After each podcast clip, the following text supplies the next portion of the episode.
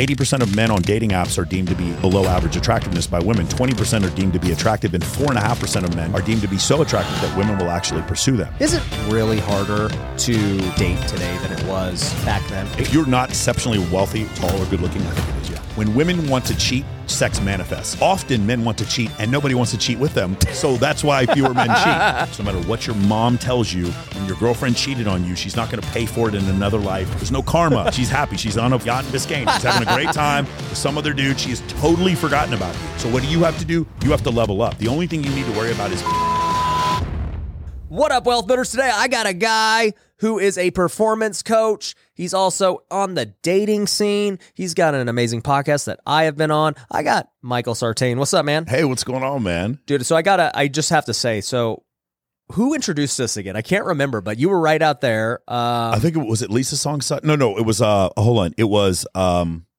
no, it was uh Sosnick, one of my good friends. Oh yeah, Adam, Sosnick. Yep, Yeah. Saws. So I had a great podcast with Saws, and then we started talking about like uh, all this red pill stuff. I think. Yeah. And then um, he's like, "Dude, you got to meet my friend Michael. He's coming here right now." I was like, "All right." Yeah. And then we met, and then um, you know, we we did your podcast, and you started telling me about your program and everything Yeah. you do, and um, it's funny because I've had like a lot of these like, I guess people call them red pill guys, Sure. but like alpha male guys, Yeah. like you know, Justin Waller and Saws is like even kind of like in that camp, and you and everyone else. And, well, I guess I haven't had you on the show, but I've Mm. been on yours. And um, it's like an interesting world, but it seems like everyone in that world is like, yeah, I'm trying to kind of like move away from that world. So, so one of the issues is this, right? Um, if I do content and my content, it talks about how men are delusional because they are writing women on OnlyFans who are not writing them back, or they're actually they're actually messaging back and forth with some guy in the Philippines, you know, who's an account manager. If I do that and I call them delusional, it doesn't go viral and no one's offended. If I were to say the same thing that eighty percent of women, eighty percent women find 80% of men on dating apps to be below average attractiveness. Of course, we know mathematically that cannot be possible, but if they find 80% of, of uh, men to be below average attractiveness, I think that's delusional. And part of the reason why they feel that way is because women have the ability to left swipe on thousands of men, believing that they actually have the ability to have long term relationships with these men, and it causes a del- delusional rea- re- uh, reaction. If I were to say that on YouTube, it's very offensive. Yeah. And all of a sudden now that goes viral. Does that make sense? Yep. So what's happened, unfortunately, is that anytime you make a criticism of either sex, when you do it with men, no one is offended. When you do it against women, people are very offended. And so those people get lumped into this incel red pill community, which for the most part isn't that bad. But the people at the, it, sometimes the commenters on there are very, very toxic. Yeah. And so you get lumped in with them. So a lot of people are like, I want to stay out of that whole arena, except for Rollo. Rollo, because he's the one who started it 20 years ago, he's not he's not dodging. So I say I'm red pill adjacent. I'm I have I have a I have an I have an obligation to the truth, and in that that there's an obligation to objective truth, and in that some concepts in red pill follow evolutionary psychology practices. I am I agree with that. Yeah, yeah. And the, and the funny thing is, a lot of people in the intersexual dynamics space, even guys like uh, Alex Date Psych or uh, this one guy, Mac and Murphy, or even like Chris Williamson, those guys, even though they they come out and say things against red pill stuff, if you were to say like one thousand red pill beliefs and one thousand beliefs that like say Mac and Murphy have, eight hundred and fifty of them they're going to agree on. That's the thing. It's very close. It's just what happens is there's this unnecessary misogyny, and I'll call it misogyny that Yeah. doesn't need to be as a part of this. What we need to have are objective facts because there's a crisis as far as dating is concerned. Uh, Scott uh, Scott Galloway talks about this. Uh, there's another guy, Richard Reeves, who talks about this. These are academics who talk about this. When they do it, it doesn't go as viral. But when Myron says stuff about it, because of the words he uses, Yeah, yeah. it comes off as so offensive. We're talking about Myron Gaines from Fresh and Fit. Yeah. it's so offensive. So this this whole space, it's like we want to educate, but it gets really toxic. But if you all you do is educate, then it doesn't go viral. But if you say crazy stuff, then it does go viral. And it's just it becomes this like catch twenty two situation. and then the balance of Well, saying the truth and it's getting similar. it out there. It's similar to what you have to deal with with uh, education as far as real estate, right? Yeah. You do the really basic stuff, and what do the real estate agents do? Like, oh, that's all Ryan Pineda knows is the really basic real estate stuff. That's the criticism. Yeah, but it's like, no, Ryan Pineda is speaking to an audience that's starting in real estate. That's not all he knows. He's just teaching the white belts right now. Yeah. that's what's going on. Ooh, and so you're, white belts. you're kind of stuck in this situation where it's like I want to talk about these advanced concepts, but I'm going to lose my audience, and so you're kind of rewarded for doing things and using images that are more salacious in order to get people's attention, and so i- there's this balance that you have to find. Yeah. Now, that's an interesting point. It's funny because for me, obviously, yeah, like real estate's one thing I talk about, but I talk a lot about faith and family and, you know, being a conservative Christian guy. Yeah. And it's funny because the first time I had um, Fresh and Fit on, people were like, dude, why are you with Fresh and Fit? Mm. I was like, what do you mean? Like, well, dude, they like hate women. They, you know, do this and that. And I'm like, I don't know, dude. They seem pretty cool to me. And like, I'll hang out with anybody. It's Yeah. like, it doesn't matter to me, you know, if anyone's Christian or not. I'm like, I want to talk to them and learn from them. We don't have to agree on everything. Yeah. So, you know, like, it was a great show. And then I met Justin Waller, who I mentioned. Dude, love the guy. Yes. And we talked a lot about faith and like disagreements in monogamy and other things. And then, uh, you know, we've met and I'm like, dude, love it. Sosnick, same thing. And so my thing is at this point, I'm like, hey, I want to hear what everyone has to say about something. Yeah. If they're being successful, I want to hear how they got successful, why they believe what they believe, and I'll push back on what I maybe disagree with. Actually, yeah, I will always push back on what I disagree with. But I think like people just get in this this mode of, oh, dude, association. Like, dude, you cannot be associated with that type of person. So I was told by people you that you would not want to work with me because of some of the las- las- uh, lascivious content that I have, which I don't think it's that lascivious. Bikini competitions are not lascivious; they're Yeah. just attractive women. And then I saw you do Fresh and Fit, and I was like, no, I don't think he's as judgmental as you guys are making out. So that's when I reached out to you, and it worked out. Yeah. you, me, Sosnick, and Waller are um, moderate conservatives. Mm-hmm. We're not right wing, outrageously like some of the guys on YouTube that are doing really well are like far out to the right. And I'm politically moderate. I'm a moderate conservative because I was a progressive who just kept my morals from 20 years ago. And so now, because the Overton window has shifted to the left and I'm left behind, I'm just a conservative now. Does that make sense? Yeah. Like if you were a a just moderately liberal person in 1999, you are a conservative now if you have those same beliefs. There's just no way that is absolutely true. Yeah. If you if you believe those things. So that that's essentially what's happened in the last 20 years. Uh, is that you know the Overton window continues to shift to the left, and then we're, we're left behind there. But I love having conversations with people who will, like for instance, I, I have debates with Destiny sometimes. I like Destiny a lot. He's a, he's a cool guy. Uh, we're acquaintances. We're not friends. Rollo's one of my best friends, and Rollo and Destiny definitely do not get By along. the by the way, like half these guys, I still don't even know. 'Cause I, don't, I don't watch the content. Like, I don't even know who they are. Eventually, you'll see Des- Destiny will come in here. Destiny Okay. is one. He is the only like really progressive guy that I see goes on everyone's show. Most of the time, what you'll find is that conservative content creators like you and me will do anyone's show because we don't have any.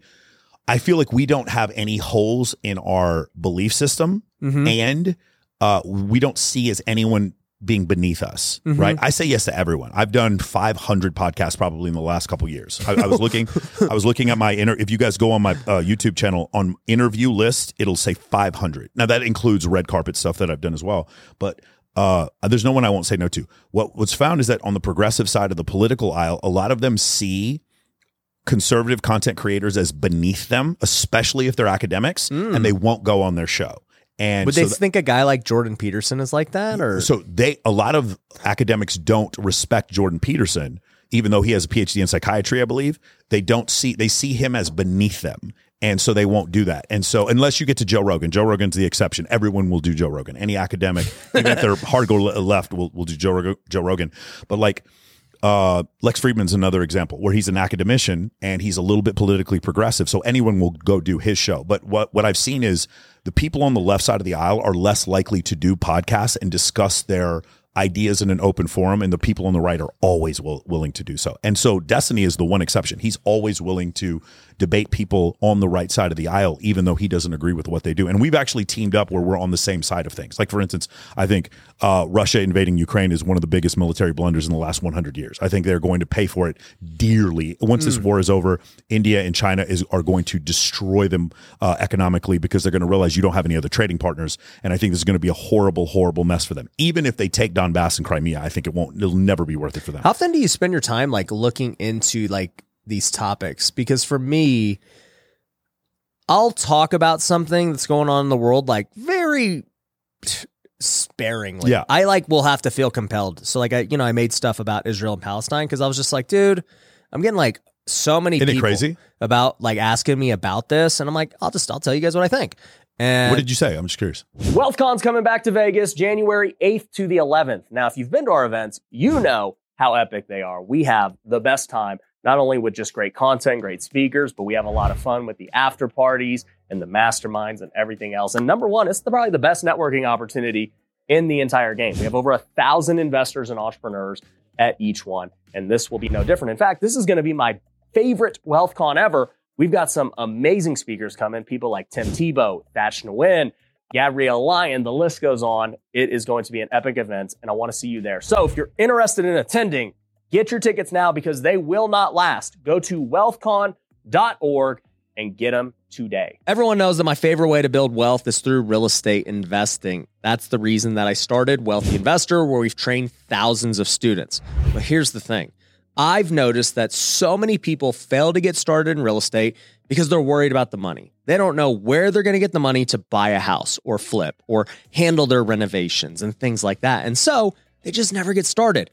I want to change that. And that's why I created a brand new free course that goes over five different ways that you could buy houses without using any of your own money today and I'm going to give you it completely for free. All you have to do is go to wealthyinvestor.com slash podcast. I've made it specifically for you. The moment you go to that link, you'll be able to go get access to it and learn how you can start buying houses today without any of your own money. And if you're somebody who already has a real estate business and who wants to scale, we want to help you too. You can click the link below and book a free strategy call with our team if that's you. I made a first reel that I don't even know how many views it got now. Yeah. Maybe almost a million. And uh, thinking about the hook, I, I came out with like a pretty strict hook. Yeah. I was like, dude, if you support Hamas, then you support Hitler. And that was the hook. for sure. And then, um, you know, essentially I just went down this biblical view. I said, look, you guys think that people, you know, just started fighting in the Middle East? Sure. Like this isn't new. And, you know, Li- yeah, like literally in the Old Testament, the Israelites are told to kill the Canaanites. Guess where the Yep. Canaanites are? They're in the place where Palestine is now. Yep. That's what that's they are the descendants of the of that that uh, generation. Yeah. Yeah. And so I just talked about, dude, this has been happening for thousands and thousands of years. People are like, Israel just got that in 1948. And I'm like, you're an idiot. Yeah, well, Israelis had been living there before 1948. yeah, Yeah. I'm just like, guys, this has been happening for thousands of years. Yeah. And it's, uh, I went into actual the Bible and how there's this Ishmael and Isaac line and how they've descended. And like, I'm like, look, and I also prefaced it and I said, look, if you're going to have an opinion on any type of event or belief, you you have like an underlying belief system which you draw from like Yeah. everyone does It- it's either your family and your parents and what they taught you it's either your religion it could just be this own belief system from your own experience. And that's like where racism starts of like Sure. oh i got mistreated by this guy and i don't like that right or all women are bad because I got rejected. So like you have some underlying belief system and I said my underlying belief system is the Bible. That's how I've been raised. That's what I believe to be true and I measure everything that's going on in the world against that. Yeah. And I said, "You want me to tell you what I believe is happening in Israel and Palestine? Well, let's look at the Bible."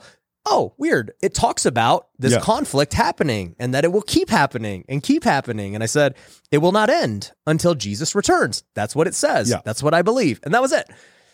So, so the the issue is with that, like you said before, like a more nuanced way to describe it is one is like the least popular view, and that is basically this has been like you said, it's been going on for a long time. There's no real way for them. It's not like if you and I were to debate tax policy, right? If we did debate, debate tax policy, there's a common ground because we both understand mathematics. In the in the case with Israel and Palestine, because there is a legitimate religious disagreement. And most people, I don't know this to be a fact, but I'm guessing most people who live in Palestine do not want just the total eradication of the Israeli state. No. But the people in Hamas do. And unfortunately, they're in charge. Yep. So the easy solution would be remove Hamas from being in charge of Palestine and they wouldn't have an issue. What I think the issue is, is that uh, these other countries, including Egypt, were getting very cozy and friendly with, they're becoming a little bit more secular and they were become, they were starting to have trade agreements with Israel. And once that happens, the conflict was about to end. This is a situation where this was Palestine's last shot of like invoking a rage on the Arab street, and so that that's why what happened on October seventh happened, and it, it it evokes this rage, and now Israel is now responding in kind. And uh, you know, the, the word genocide has been used several times, but it can't be a genocide. And there's a reason why. It's because I listen. I study war. I used to be a U.S. military officer. If Israel wanted to genocide Palestine, they would just do it. There's no. It could be done I just don't think you understand. It's M1 Abrams tanks and F15s versus AK47s. It's not if if Israel wanted to actually genocide Palestine, it would take less than three weeks and the whole place would be rubble. That's not a realistic way of explaining it. But you saw Net- Netanyahu is um, he's negotiating for 50 uh, of the the hostages uh, in Palestine to be uh, returned back to Israel. In in that case, you know, this is just an ugly situation. Is Israel partially at, to blame? The answer has to be yes, because if Israel wants to continue to say that Palestine is part of the Israeli state, then you have to take responsibility for your house. If your house keeps getting breaking broken into and you don't put locks on the doors, and eventually at some point it's your fault. Does Yeah. that make sense? Yep. It's their mess to clean up. At some point, they have to take responsibility for what's going on. They have to find a solution. Uh, but at the same time, what happened on October 7th, anyone who stands behind that is utter incomplete. That's total incomplete lunacy. Yeah. If you want a ceasefire, that's fine. But those people who are asking for a ceasefire, you see those people who went to the Capitol and they're like, you know, ceasefire or whatever, those same people need to be calling for Hamas to be removed as the political party that is the head of state for Palestine. If they if you agree on both of those things, I'm in total agreement with that. Because the thing what we can't do and as a Christian, I read the same Old Testament as you do, and I've read the same thing. And the, the for those of you who don't know the difference between Ishmael and, and Abraham, Ish, Abraham is the uh, I'm sorry, Ishmael and uh, Isaac. Isaac. Isaac is the first born son of his wife, Yep. and Ishmael was the first born son of his handmaid. Yep. And so because of that, that's why you know that's where the Islamic and and Judea, Judaic faith separate right there at that point. Mm-hmm. Um, I, I do read the same thing, but what you can't do is just say one side is all bad and one side is all good. There's no way you're going to tell me that everyone in Palestine is just bad and everyone in Israel is all good, or the other way around.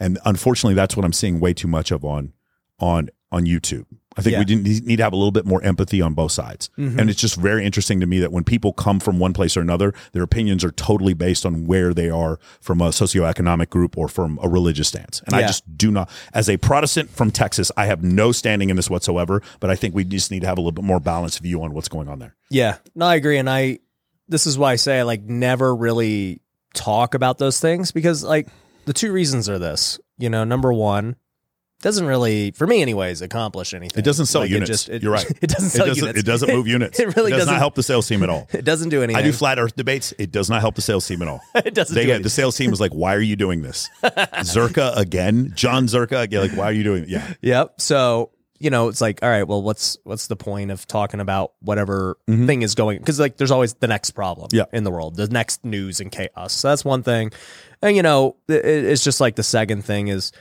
even for me, just knowing that hey, if like the end result is like, hey, how do we get people to Jesus, which is like the eternal goal? Sure. um, you know, does me talking about this in the way that I'm doing it really going to do it? It it could or couldn't, but like, you know, it is what it is. So I don't even like bring half the stuff up because Sure. it's just like whatever. Yes, but we will go viral because we had this conversation. Yeah. That's essentially what that that's what'll happen because people want to hear everyone else's take on it. And the Yeah. more informed you are on it and the more nuanced your take is, the less viral it goes. That's the irony Yeah, actually, I can't poke a hole in that. Yeah. Never mind. Yeah, but if the- you say say something outrageous that they're like, dude, Absolutely. Yeah. It is one of the funniest things. I had, um, you know, Hormozi, he wears the thing on his nose, right? Yeah, and yeah. then there's the whole mouth tape, the whole hostage tape. I don't know if you've seen, uh, um, Alex Neist came out with this thing called hostage tape where he can, he, he, um, it causes you not a mouth to breathe when you go to sleep. Mm-hmm. That is incredibly important to men to learn about that and incredibly non-viral. yeah, Like nobody cares about this, but it's incredibly important. You know what I'm saying? Yeah. And so that's one of the things is like, um, I had Homath on a couple like yesterday, or his his podcast that comes out today, and he one of the things he was talking about is social media is a way for you to maintain relevancy, and at the same time continues to bring you down to the lowest form of thinking. So it's a catch 22 situation. You keep getting down to the level of like bum fights, you know what I'm saying? And calling women 304s. And like you're down at this level. what's a three hundred four? I don't even 304. know. Oh it's the word hoe spelled backwards is 304. Okay, Yeah. So if you ever watch, three hundred four. if you watch the live chat for Fresh and Fit, it just says 304 like constantly. Uh, that's funny. but but if you if you do that it so it's one of these things where it's like if I'm a 55 year old man and like I'm divorced and I want to get back into the dating market Yeah. I don't know all about TikTok I don't know anything about Twitter or Instagram and in order for me to become relevant again I kind of have to follow these things but when I do it drags me down to the lowest form of thinking which is why I tell people be content. Uh, I'm a social media producer. I'm not a social media consumer. Yeah, yeah. that's one of the main things I tell. There's a few people. Lex Fridman, I consume his content. I think this guy's super, uh, um, super educated guy. Uh, Alex Hu- Huber, Alex Huberman, another guy I follow all the time. So people like that, I will consume their content. For the most part, though, I am a social media producer. I'm not a social media consumer. Yeah. social media is fake, and I'm okay with that because the money's real. There we go. I like it. So let's talk about this, right? Uh, I mean, obviously, you're teaching people performance coaching. You're and, and look, performance coaching is all aspects of life, right? You're teaching them about health. You're teaching them about leadership. You know, dating, all of that. Um, and what's interesting to me is, and this is kind of like a bias situation where when you bring people on that you know a lot of times share the same belief system you have. You know, it's like, man, I'm always talking to guys who are married and they got kids and, you know, all this stuff, yes, right? Yes. So the first time I had, it might have been with Fresh and Fit, and Fresh was like, "No, you don't get it. The dating world is way different than when you were dating Yes. ten years ago." Yeah. And I was like, "Bro, like, just take care of yourself. Like, you know, as Andrew Tate would say, just be a top G, dude. Just Yeah. like, I don't understand. It's not hard, man. Like, just get fit, do your stuff, like, become charismatic, like, serve. There's a lot of ways to become great. Mhm. And they're like, no, dude, it ain't that. Think about it. And so, like, they started to explain all these reasons why the dating world is so different today and social media and all this stuff. And I was like, okay, that kind of makes sense. And then they started talking about, um, you know, like everyone waiting to get married now. And now, like, there's just this weird dynamic with women not being able to find men later on in their careers. And Mm. I was like, man, these are actually legitimate problems that I'm seeing. Yeah. The average age of first marriage, I believe, has moved up to 30 years old for women. I believe that is the case. James Sexton, the divorce attorney, we're having him on our show. He's going on Joe Rogan, I think, this week. Uh, he or uh, here pretty soon. Uh, he is he's been updating. He's a friend of mine. He's been updating us on like some of these divorce statistics, and um, yeah, it's one of these situations where What was it before? If it's 30 now, that's Oh no! Like in the, in the 1850s or in the 1950s. 1850s. Sorry. In the 1950s, it was probably 22, 23, and now it's 30.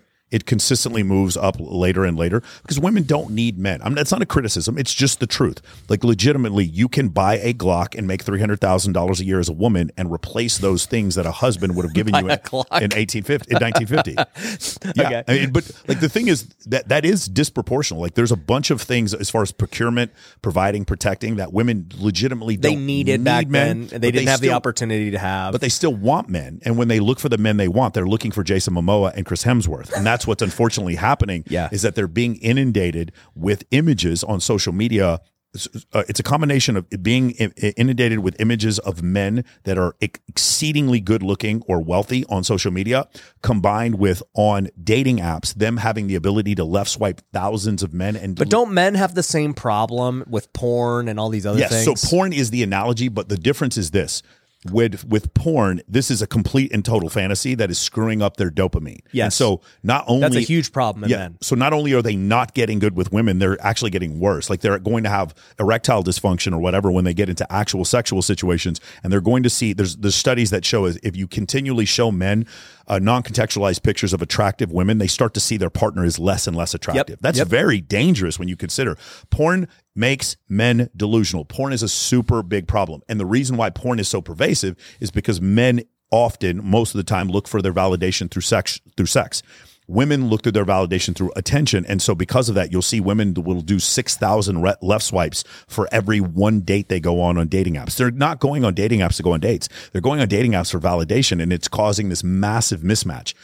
80% of men on dating apps are deemed to be below average attractiveness by women. 20% are deemed to be attractive, and 4.5% of men are deemed to be so attractive that women will actually pursue them. And those 4.5% of men are getting outrageous numbers of options with women. I have some friends of mine that are like this. They have hundreds of, of, of matches, and then I have most of my guy friends that get none. They so it's, it's a situation of winner take all. Yes, it, it but but because of social media, do you remember you had these mom and pop stores that existed before Amazon that Yep. Amazon all closed out? Because what happens is Amazon's um what's it what's the word vertical integration Amazon's supply chain was so powerful that it outdid every mom and pop store. Amazon was able to get something to you the same day that the mom and pop uh, store was not able to compete with and, and on price. Well, and you know, like for me, as I've studied business more and like Yeah. been in it longer, I've realized that tech, especially, is winner take all. Yes. And people don't realize this. This is why these VC companies pump so much money and will lose. You're, yeah, you're not on 50 different social media apps. You're on four, Yep. maybe five. It's winner take Exactly. all with everything because,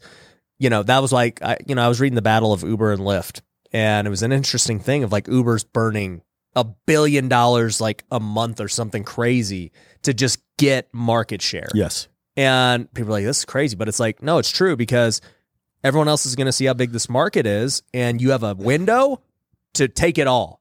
Because Yes. there's there's no like everyone's going to use 10 different rideshare apps. Yes. It's not going to happen. It's winner take all. And tech is interesting like that. So it's interesting how business people can see can can completely can understand this concept of Amazon stepping in and then using their massive economies of scale, their vertical integration and their supply chain in order to put all these small mom and pop places out of business. So the globalization of your commerce made it so that you just don't even go to the grocery. I don't even go to the grocery store anymore. I'll just No. get stuff off Amazon Fresh. so long. And I don't feel guilty at all about it. Last, I've not thought about all the businesses that got te- put out because of this, right? And all the businesses they bought, including Zappos and, and diapers.com and all these other things that Amazon bought. We understand that the globalization of e commerce caused us all to go to uh, Amazon. Yep. We understand that, but we don't seem to understand that concept when it comes to dating. We don't seem to understand that social media made it so that a small group of men had massive options with women and a large group of men didn't. So when we look at the But data, do you think it, the inverse is true with women?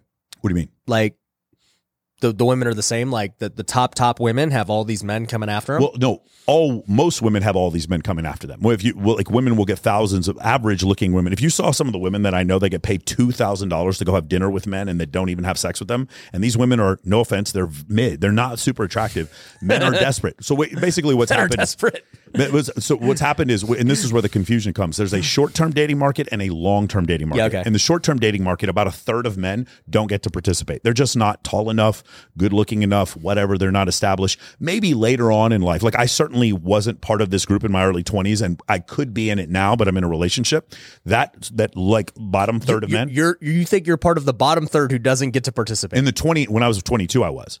Yeah, and when I when I was younger I was horribly made fun of like I was had tiny little arms and I was just a weirdo. Like I knew there was a lot of things I didn't understand. Now I'm 46 years old. I think now I could. you don't think you could have got one of the weirdo women? but that it's not in a short in a short-term context it would have been harder.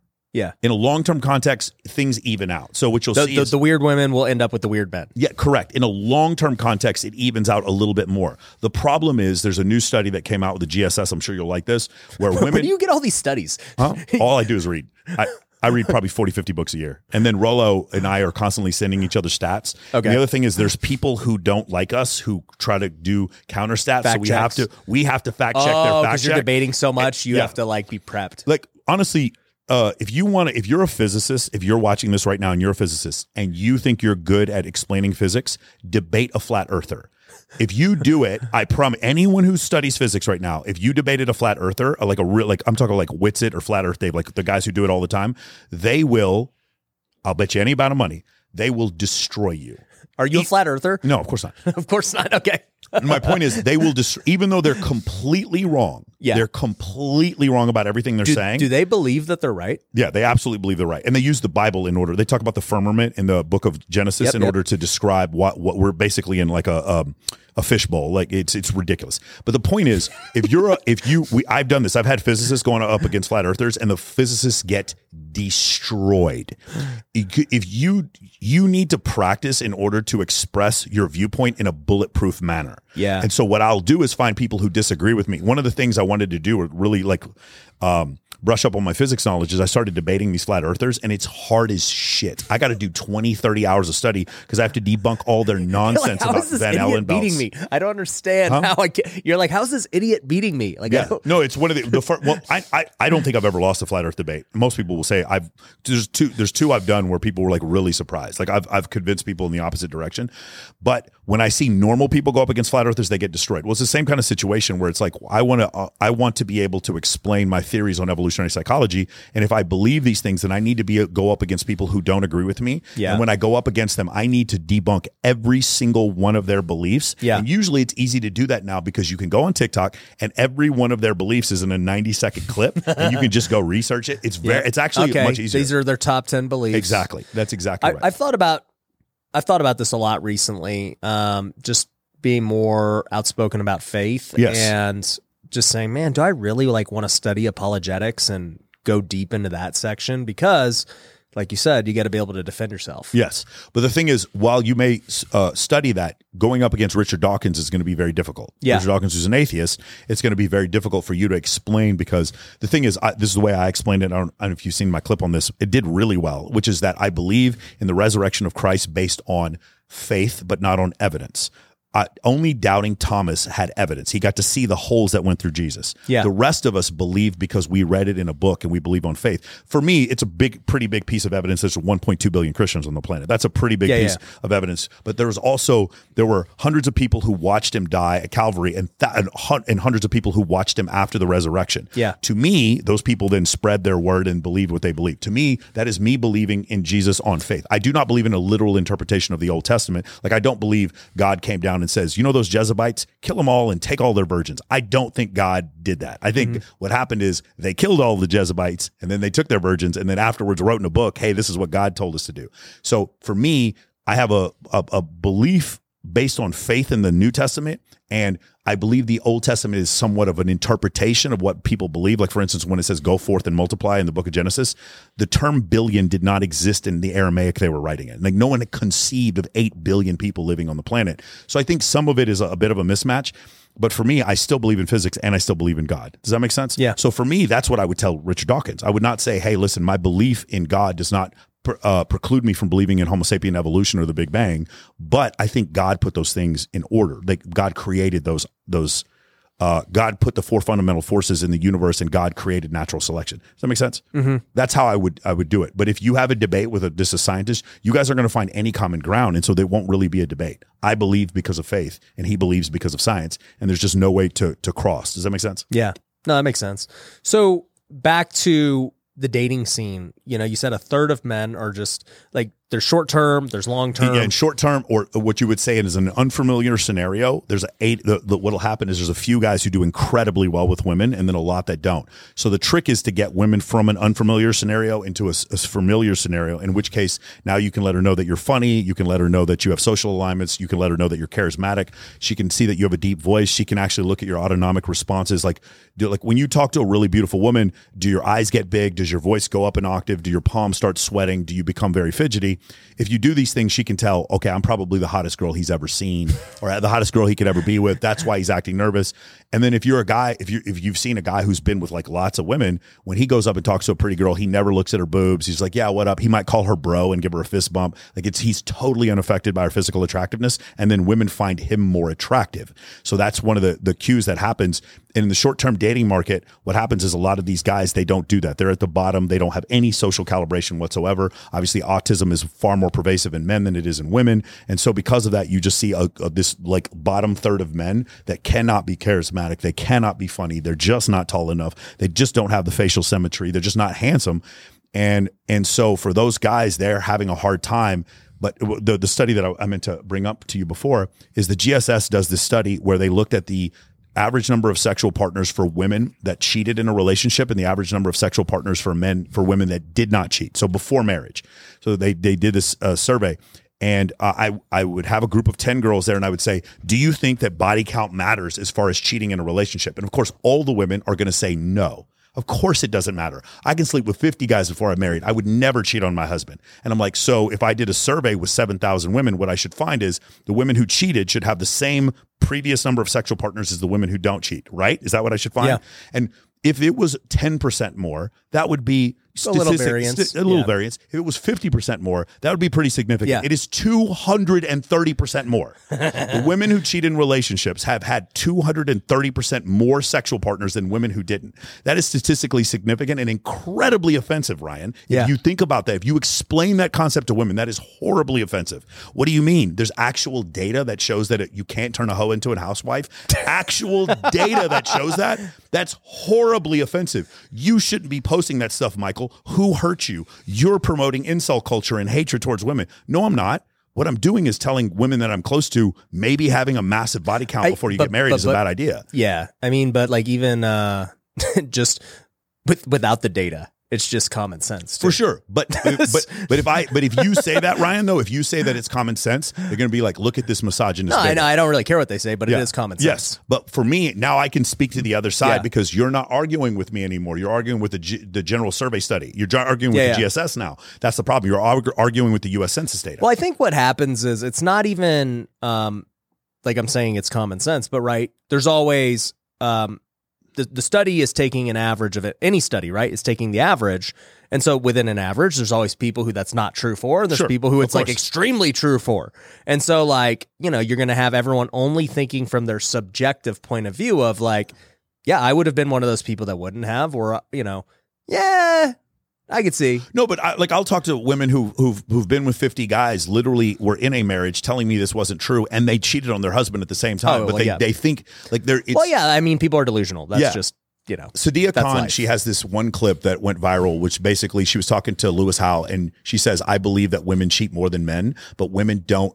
Admit that it's cheating they're Oh. like when a woman cheats it's like no he wasn't validating me so it's not cheating Yeah. i don't know if that's true but i'm like it's something that i'm looking into the research the research right now said it's Well, that was actually, by the way, that line of thinking was my point about back to the Israel Palestine Yeah. thing of why I said if you like Hamas, then you probably like Hitler because Hitler's justification for the Jews was that, hey, we're oppressed. Germany has gone through this 10 year cycle. Yes. af- you know, we can do whatever we want. And all the German people are like, yeah, I'm tired of this. Like, they've treated us like crap. Let's roll.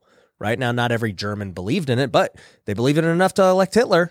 like one of the things that I've had a huge because I've actually debated some white supremacists also on this concept. This idea that Hitler had rebuilt Germany's economy and, and then he was man of the year for Time, which is still madness when you consider. If you guys go look it up, Time man of the year in 1938 or 39 was Adolf Hitler. Just fucking madness. Like literally, the. September of that year he invades Poland. Just madness when you consider this. They burned down the Reichstag. Just imagine if we had a political figure in this country right now who like who like had, I- well, actually, there is somebody SBF, uh which which is this? the Sam Bankman-Fried. Oh yeah, of course, of course. he, like he was on like I think he was on time too. Yeah, yeah, yeah, exactly. Time time does it good, dude. Yeah. they they they can pick winners. So anyway, so so he does he does this thing, and then he rebuilds their economy by by starting to manufacture all these weapons in order to start a war. That's cheating. And not only is he doing that, he's doing it using money that he's borrowing from other European countries. I'm sorry, bro. Yeah. I don't give Adolf Hitler any credit for rebuilding the German economy. Yeah. he did it. It's basically by saying you got big by taking steroids. I'm not giving you credit for that. Mm-hmm. He's using other people's money, and he's doing it for nefarious reasons in order to launch an attack on France. But then people say, well, the U.S. does the same thing. You know, when we want to stimulate economy, we'll go have a war. We go, we're the biggest, you know, dealer or buyer of weapons and For sure, but it's still uh that's eight hundred uh billion dollars, and our GD our GDP is twenty three trillion. Yeah, it's so it's it's not quite the same portion, and also we're the financial capital of the world. Yeah. So our just fixed equities alone is trumps whatever military spending is. So I don't think that's that. Uh, it, it definitely is accurate that we do create a lot, but we also sell those arms to other countries. Yeah. Every country in the world, we have. um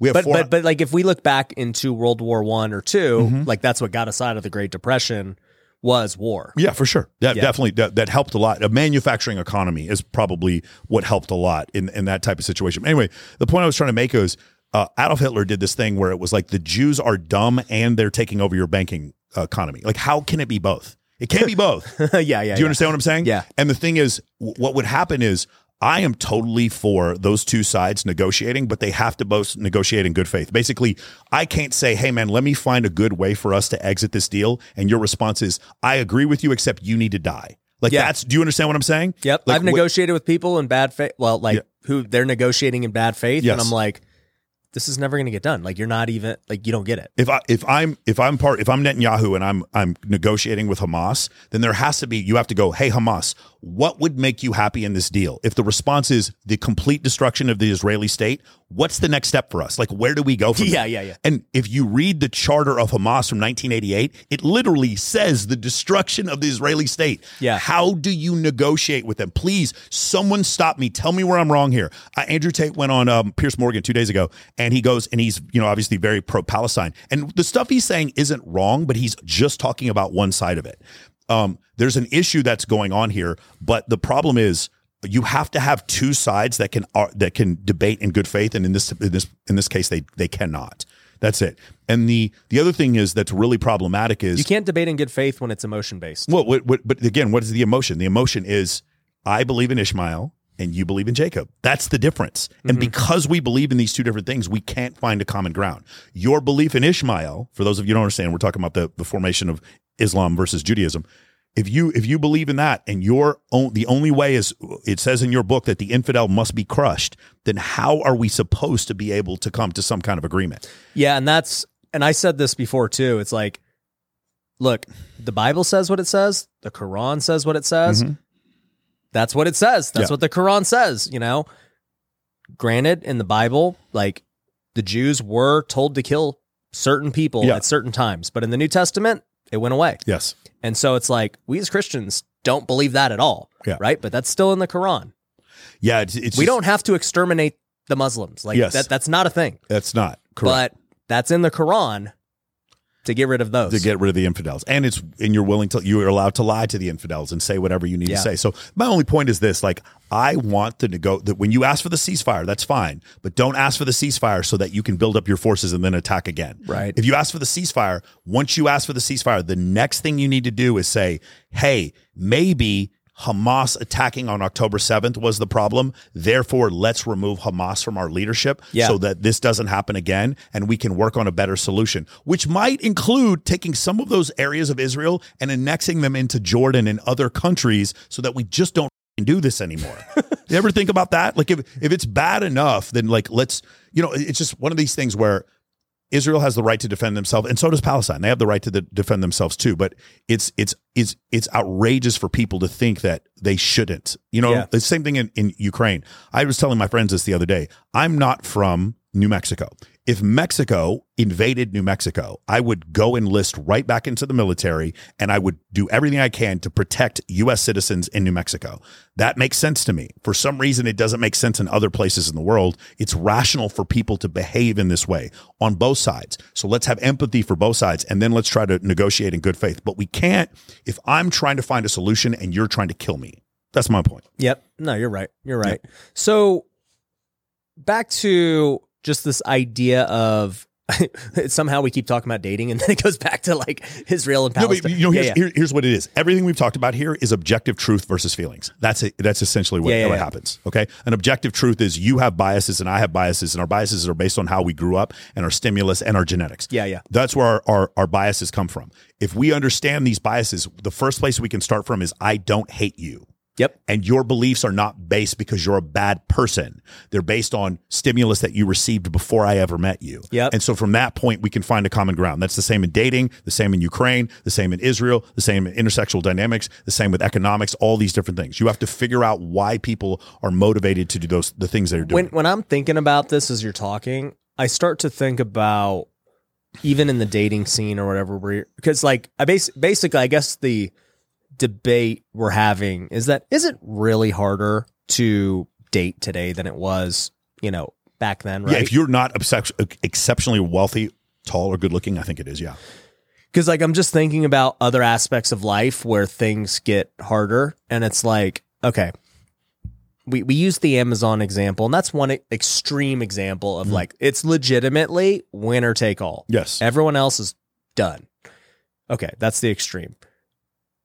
Then you start to think about other aspects of business and life, and you're like, okay, like in sports, yeah, the teams that spend the most, like they're gonna They do well. they're yeah. gonna they're gonna do better than the teams that don't.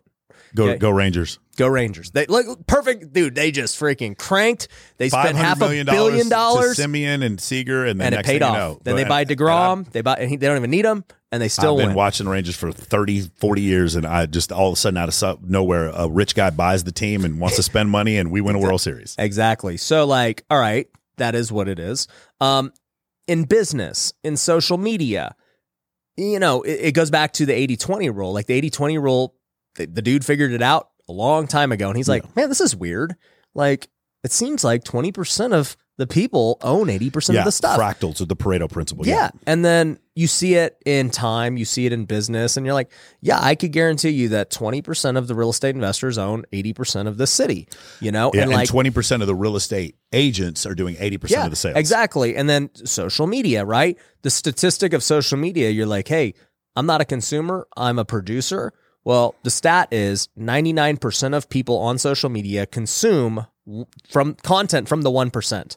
So, like, this idea of 80 20 or the extreme cases of 1%, 99%. Um, they've been around for a long time. 80 20 rule's been around a long time. And I you, you could trace it back to that. There's never been like this equality thing of whatever. Now people are saying like, okay, middle class is gone because that would have been like that thing of like, hey, we're all kind of in the middle class. Yeah. There's not like this gap.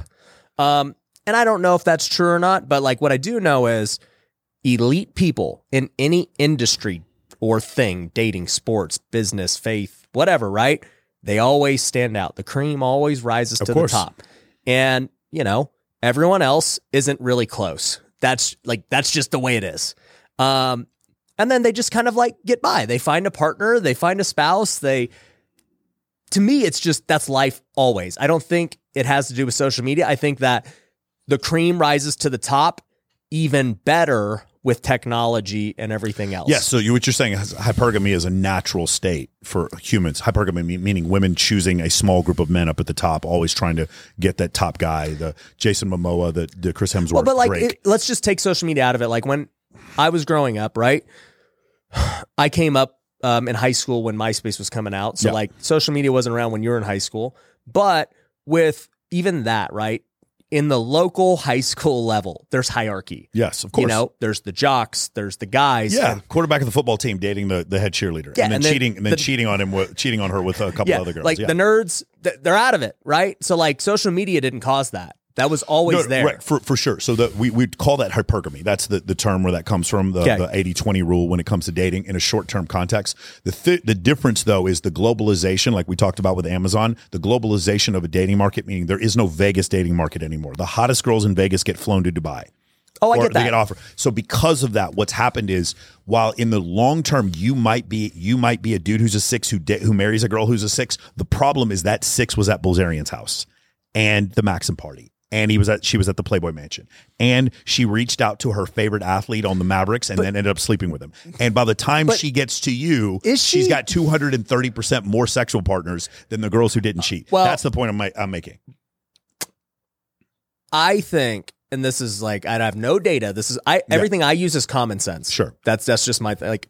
Oh yeah, she slept with a lot of guys. Of course, she has like a higher likelihood of cheating. I don't even need data to see it. Like it's common sense. Yeah. So like, and same way. By the way, same thing as a dude. Yeah, If men, dude's men, sleeping men, around- men do cheat more when they have more sexual Yeah, like partners, but it's- it's not for the same reason. It's not one gender or the but, other. but, but they cheat. They cheat more when they have more sexual partners before marriage because their ability to have sex with more women existed. So, like, say you a, a woman marries the drummer for a huge band, and he had hundreds of Yeah, sexual yeah. partners before they married. When they're married, he still has the options with those women. When women want to cheat, sex manifests. Often men want to cheat, and nobody wants to cheat with them. So that's why fewer men cheat. That's why the, the two men cheating versus women cheating are numbers that should not be compared to each other because they, they have nothing to do with each other. Anyway, Yeah. So basically, where I'm getting at is like you're saying, oh well, the six is like you know whatever, and I'm just kind of thinking, all right, let's look big picture here. Okay, if I think if I have this preconceived idea that the cream always rises to the top, Mhm. and at the time, let's say the cream is in high school, and so it's local, dude. I don't know who the other hot girls in other high schools are. Like you're shielded from it. You're Yes. just in your own little local bubble. Okay. Then you get into college and like there's more people in college and whatever, right? So then again, the cream rises to the top in mm-hmm. college, especially there's now there's only one quarterback of this college of like all the best prospects, right? Then there's one quarterback of the NFL team. Dude, I was talking to a girl in college, and she told Chris Simms, the quarterback for the Texas Longhorns at the time. He works for ESPN now. Uh-huh. Yeah. he totally just stole this girl from me.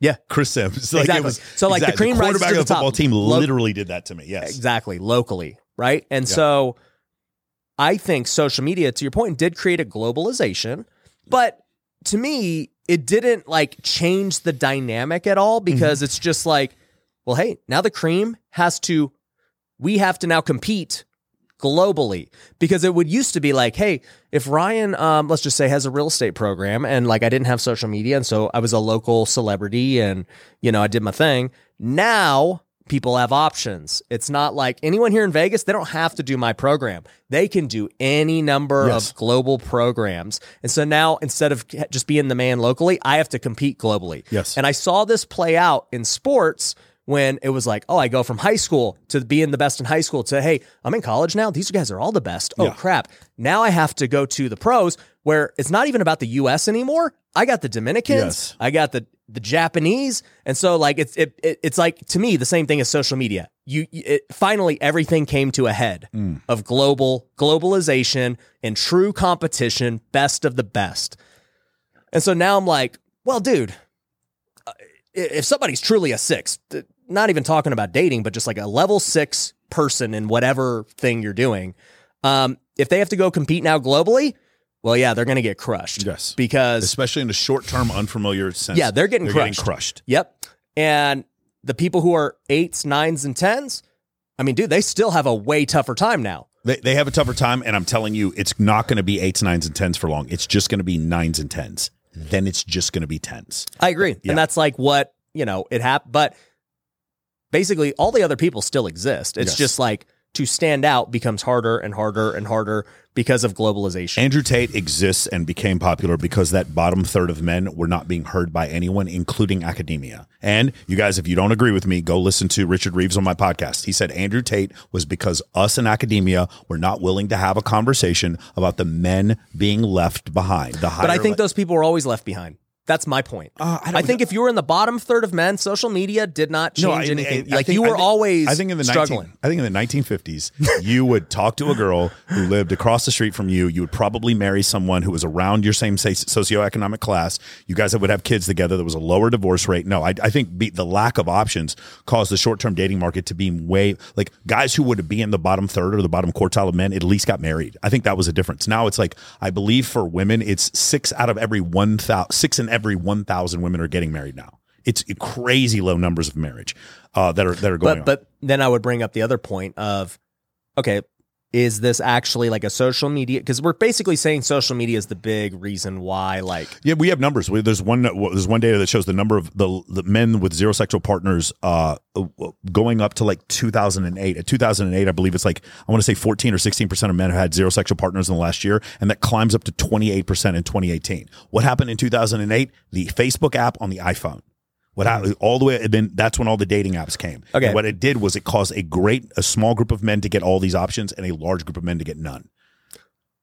or it caused these guys not to get none, but just they themselves deem themselves less worthy. They had For sure. They're- they're checking they- out. Yeah, they're just quitting. They're like, this game's too hard to play. I'm out. Chris Williamson just did one. Uh, he did a video talking about why have 50% of men dropped out of the dating market. That's my point. Yes. I don't. I I think they just quit. They're like, I don't want to play this game. It's hard. Right. Yeah, and- it's and- harder. and the think- game's harder. And think about the ways they can del- delude themselves: pornography, oh, online video yeah, that- games. Yeah, exactly. That's my point. They're Yeah. lazy. They they're like, oh, I can go get my fix over here when that used to not be a thing. Yes. right? I also think that um, the goal changed, right? Because like you just did something interesting. Was at first we were talking about marriage when it was like, yeah, well, marriage is the goal in the 1950s. Like Yes. Mm-hmm. we get married and we do our thing, and then it became sexual partners because for many, marriage is not the thing now. Sure. The desire and the goal of marriage is not what it was 50 years ago. Yeah. So now it's like, all right, well, now we just changed how you even score in the game.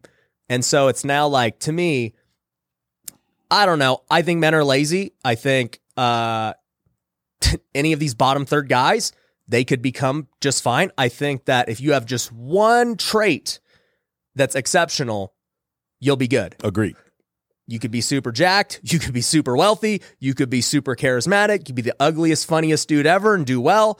Like, I don't think you need to have it all. Yeah, we're talking about two sides of the same coin. The, Yeah. the socioeconomic situation could be correct, which I like. For instance, I said in the short term, I believe there is no more middle class for men. Like, basically, you're doing awesome or you're having a hard time. I agree with that. Okay. Uh, what's happened though is like that's what my program is, Men of Action is, uh, and it's also. Um, what what I saw was this crisis in dating, and I was like, these guys here. here, Let me let me do this for you. You guys at the bottom who don't get it, no one's going to teach it to you. Yeah. No matter what web, it's not going to be off forums or Reddit sites or whatever. What I'm going to do is I'm going to interview the guys who do get it, and then I'm going to pass that information down along to you. And one of the big pieces of information was that you are treated very poorly as a man if you're in an unfamiliar environment, but you're you're treated pretty equitably if you're in a familiar environment. So it seems to me like what you should do as a man is if you're in that bottom third is try to get as many women as you can into a familiar environment. So I literally teach a course that teaches you social circle, meaning how do I throw charity events and different types of pageants, competitions, contests, uh, theme parties, birthday party, whatever. Throw these events where, uh, you know, uh, open houses for real estate, whatever.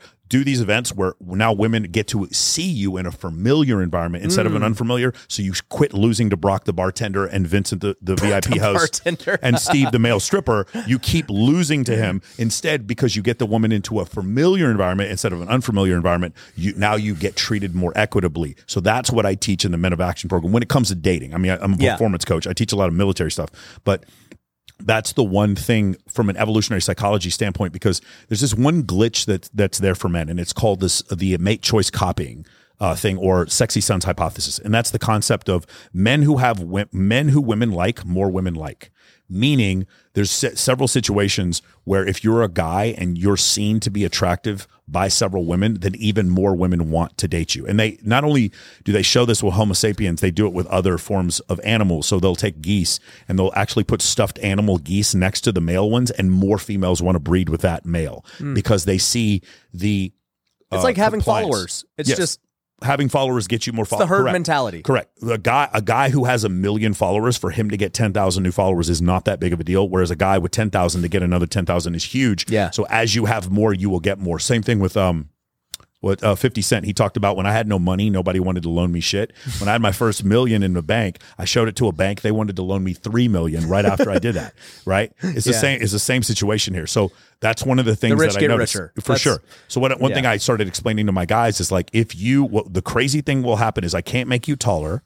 I can't help you get in better shape. I can't change your facial structure, the color of your eyes, or what ethnicity you are. But what I can do is get to, is to show images on a regular basis on social media of you getting compliance from women and attractive women following you, even if you're not sleeping with them. And when you do that, magically you're going to notice that a lot more women women are going to stop flaking on you, and a lot more women are going want to go on dates with you.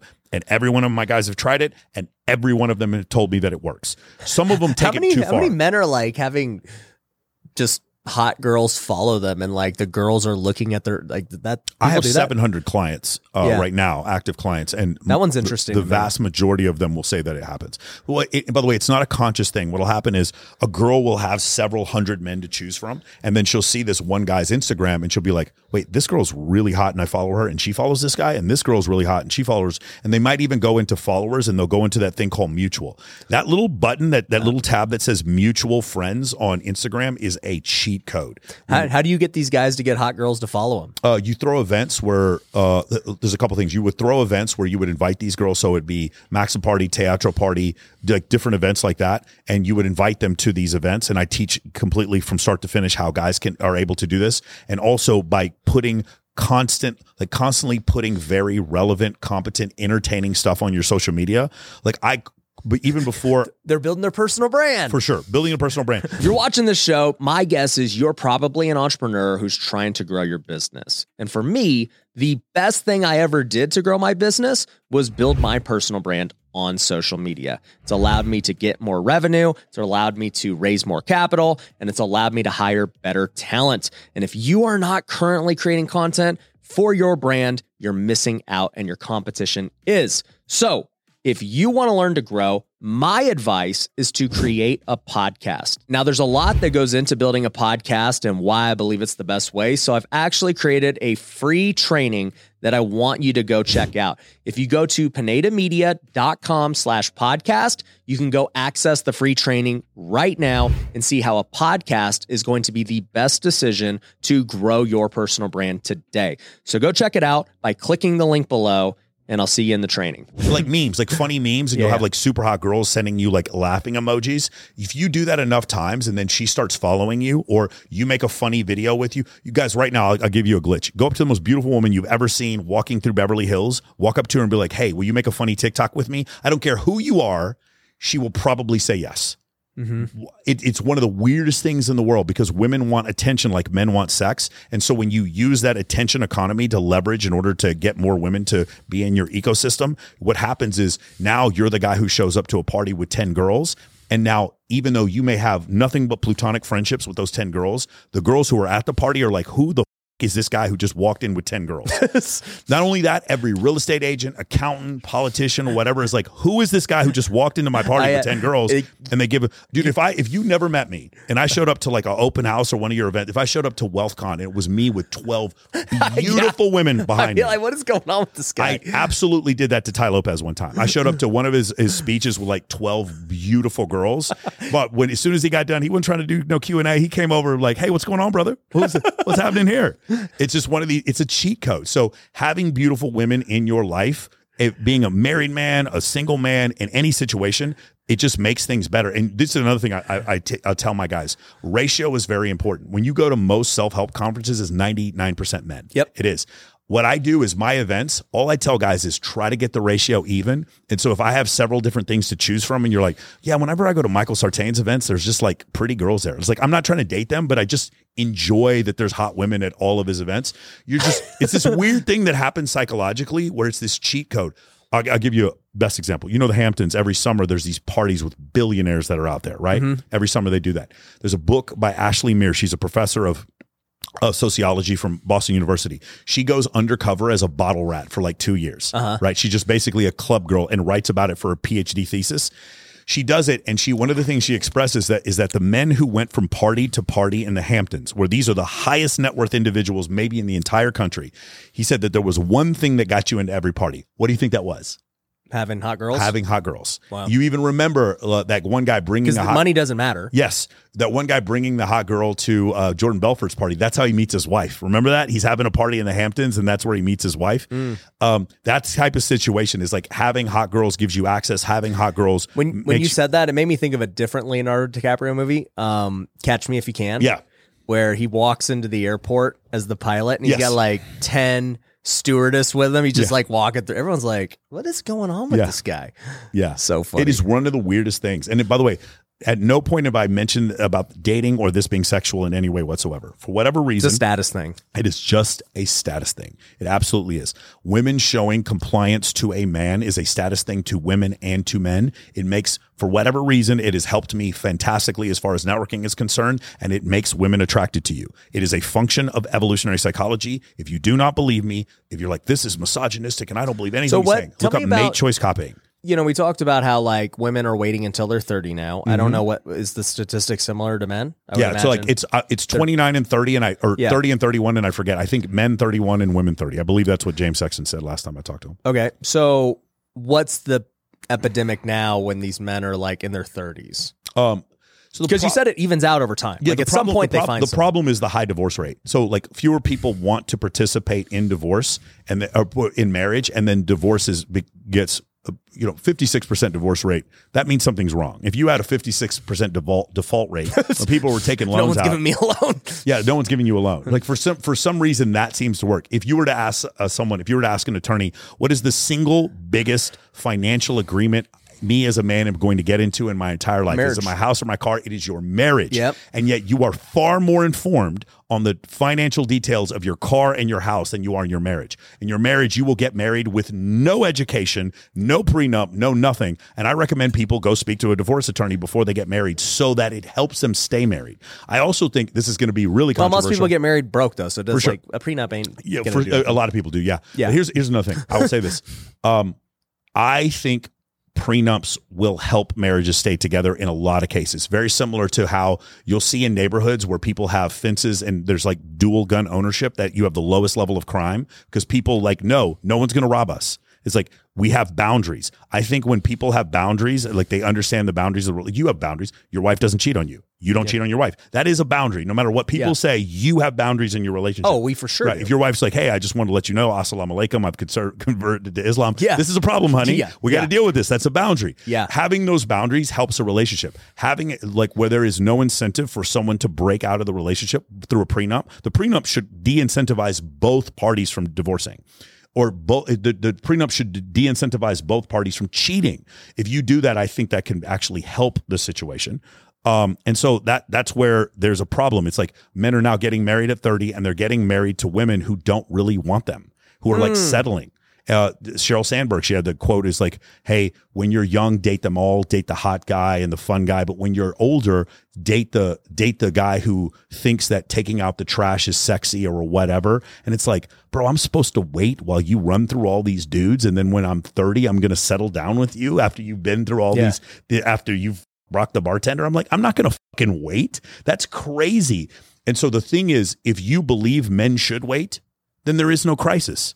But the but the divorce rate is uh, skyrocketing. Do you know is there a divorce rate statistic for if you get married in your 20s versus 30s for Yes, the first so time? it, it's it's it's higher divorce rate between 20 and 25. It lowers between 25 and 32, and then after 32, it goes back up.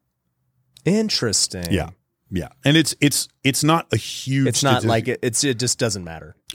divorce in general is pretty prevalent with all marriages, but oh, there's another interesting statistic. This is one that really pisses people off. So there's a 56% divorce rate, and 80% of divorces are initiated by women. So whenever 80%? 80%. So when I 70 to 80%. Whenever I talk to women about this, they're they're their obvious next reaction is, well, of course, because it's the men's fault. The men do this, the men do that, the men do whatever. And I'm like, okay, what if we ran an experiment where we controlled for men? So a, a way to do that would be to look at same sex couples, gay men and lesbian women. What is their divorce rate? So what should happen is if it's men's fault, is that homosexual men should get divorced at a higher rate than than lesbian women. And the opposite is true. Lesbians get divorced at twice the rate that homosexual men do. So when women don't even have men to blame, they are leaving marriages faster than men are. That's that shows that there is an issue. Where does that issue come from? I personally believe it is stimulus that it comes from the incredible amount of options that women believe they have from social media and from dating apps. Do you think that my opinion would be women are more emotional than men? Sure. And when you're emotional, you make emotional decisions. Yes. You also make things up. You also like you you looked over at a car and there was a girl standing by it and your wife's like, "Why are you looking at that girl?" And you're like, "I wasn't." It's like, "Why are you lying to me?" I was like, "I'm not lying to you. I wasn't even looking at her." That kind of thing where it's just made up. That may be more prevalent in lesbian relationships than in homosexual relationships, which is part of the reason why. That's just theory why that's happened. I've Yeah. definitely been in relationships before where a woman feels something and now Yeah. she makes a, she starts My, my theory would be just me. emotions. Like, Yeah. I just think for sure. you just make spur of the moment decisions when you're emotional. Right, but, but what you wouldn't see though then is a de- decline in marriage and then a 56% divorce rate if that was something that what the, the problem is there's issues that always happen but then when social media came out these issues got exacerbated and the exacerbation is because of the social media hmm. that's the point And I agree Right. with you. I think that that that part has gone up because of discontent of thinking like this is what the ideal life is. I see this guy or this girl and you know everything looks perfect on Yeah. social media and my life's not like yeah so it's social media has made comparison or comparing you know this thing that now is causing more um whatever dissatisfaction with your life when it's just in general there's more dissatisfaction. Yes of course. Yeah. because we don't have gratitude because we don't live in a survival scenario anymore. You have gratitude because i mean i like i saw your your sales team is right next to your office. I do the same thing. My one of my sales guys lives with me. Right? Yep. my next door neighbor two more sales guys live over there. Yep I have, I'm so grateful that I'm changing their lives too. And I'm so grateful when guys come back to me and like, Hey man, you changed my life. You've really helped me a lot. There's a lot of people in our situations that would be like, all of my needs are cared for and I'm just dissatisfied with life. You'll see that like a great example would be the, the, um, Charlie Sheen situation. Highest paid actor on television. Everyone thinks you're good looking. Everyone thinks you're funny. And you're literally playing yourself on TV. Like, think about the amazing validation you get from that, where you win awards and you're getting paid more than everyone else. So, what do you do? Do you show gratitude or no? Do you go have unprotected sex with porn stars and smoke crack until you get AIDS? That's what he actually did. That's a complete and total lack of gratitude for your situation. Yeah. And so, we, you know, some people have gratitude. If you do so, then you're good. But for a lot of people, it's like, I don't know why I'm depressed. I'm like, well, you didn't hunt for food today. You just pushed a button and then food showed up. You, You- want to know something interesting? Yeah. I, I agree with that with the gratitude thing. Well, tomorrow's Thanksgiving, Yeah. which is ironic about this whole gratitude thing. Um, but I've been doing my morning routine for about seven or eight years now. And in part of that, it's writing three things I'm grateful for. Yeah. And I used to think it was voodoo. I'm like, dude, I ain't doing that. Like, this affirmation stuff is stupid. And I just started doing it eight years ago. And sure enough, you know, every day I've done it without a missing a beat. And like, you just realize every day, you're like, man, man, uh, yeah, do I have problems? For sure. But you just write things you're grateful for. And so then I started to implement this into my company two months ago. I said, hey, every day at 9 a.m., every team is having their own morning meeting. And you're going to run it the same way I run, like basically my morning routine. Everyone's going to come around and share something they're grateful for in the team meeting. That's the first thing we're going to start with. After that, we're going to go like shout somebody out, like who did a great job and who's, you know, whatever, right? Exemplifying our core values. From there, we're going to go talk about the agenda for the day. Hey, here's what we're trying to accomplish as a team. Let's get ready. And then we're going to end in prayer. And that's just now what Yeah. we do. Takes 10 minutes, 15 minutes, and it has changed everything so significantly in great ways. But like one of the things is it's caused some people to leave. Interesting. Yeah. And then some people, To well, stay. actually not some, anyone else who has stayed is like, dude, this is so good. Yeah. That that is the best. If if people have problems with gratitude, there's a couple things I always tell them. Before the year 1850, half the Earth's population died before the age of five. But there was a point right now you are you are living on a planet where half of the Earth's population lives on less than one dollar a day. There's points uh, during the Spanish flu, 60 million people died of that pandemic. There's before 1937, there were no broad spectrum antibiotics. So if you like cut your arm, you might have to have your arm taken off.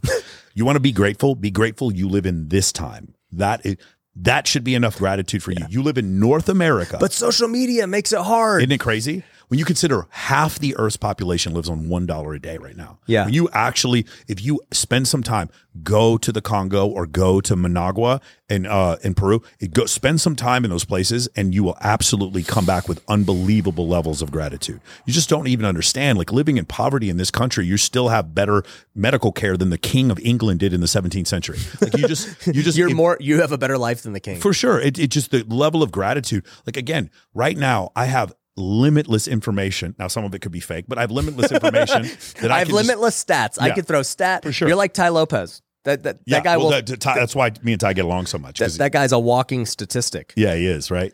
The uh, so the thing with um with with this, like I have unlimited amounts of information, like all the data ever compiled throughout human history. I could just look it up right now, right? And I can. Here's the other thing. Thing you want gratitude? How about this? The works of the most of the greatest minds of all time. You can buy each one of their works on Audible for twelve dollars Mm-hmm. and listen to them while you're in your car. You can listen to them at 1.5 speed or double speed.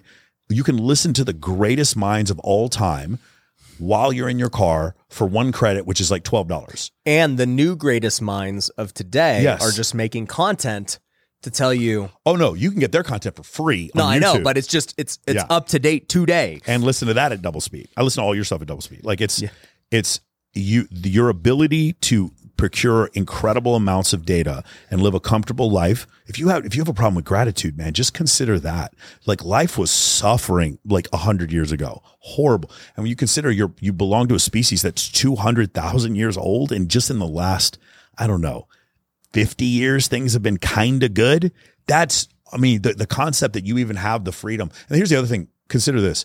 You and I, if we were talking to a young kid, 20, 22 years old, and you're like, what can I do to become wealthy? Think of all the options we could give him. Think of all the different ways he could Yeah. make money and live an incredible lifestyle. Like, think of all the gra- wait. Now, think about the same kid grows up in Des Moines in 1921. What the is he going to do? He's going to be a farmer. That's it. That's all he's got. Yeah. Bro, the le- like the, the problem the problem that happens is if you really consider all the incredible ways you have to succeed right now, you'll be incredibly grateful. But if all you do is look at the Lamborghini you don't own on Instagram, you're not going to be grateful. Yep. You're going to feel horrible. It's going to make you feel terrible. I think I think it all just goes back to as humans, we are always going to find whatever the problem is with like the great thing, right? Because to your point, the guy in Iowa, you know, he's being a farmer. Yeah. That's it, right? Now you would think that that's a negative thing, but the pro to that is this dude don't have to like wrestle with decision. Like he's going to be a farmer. Yes. He, he knows his path, and he's going to do He's it. probably happier. Yeah.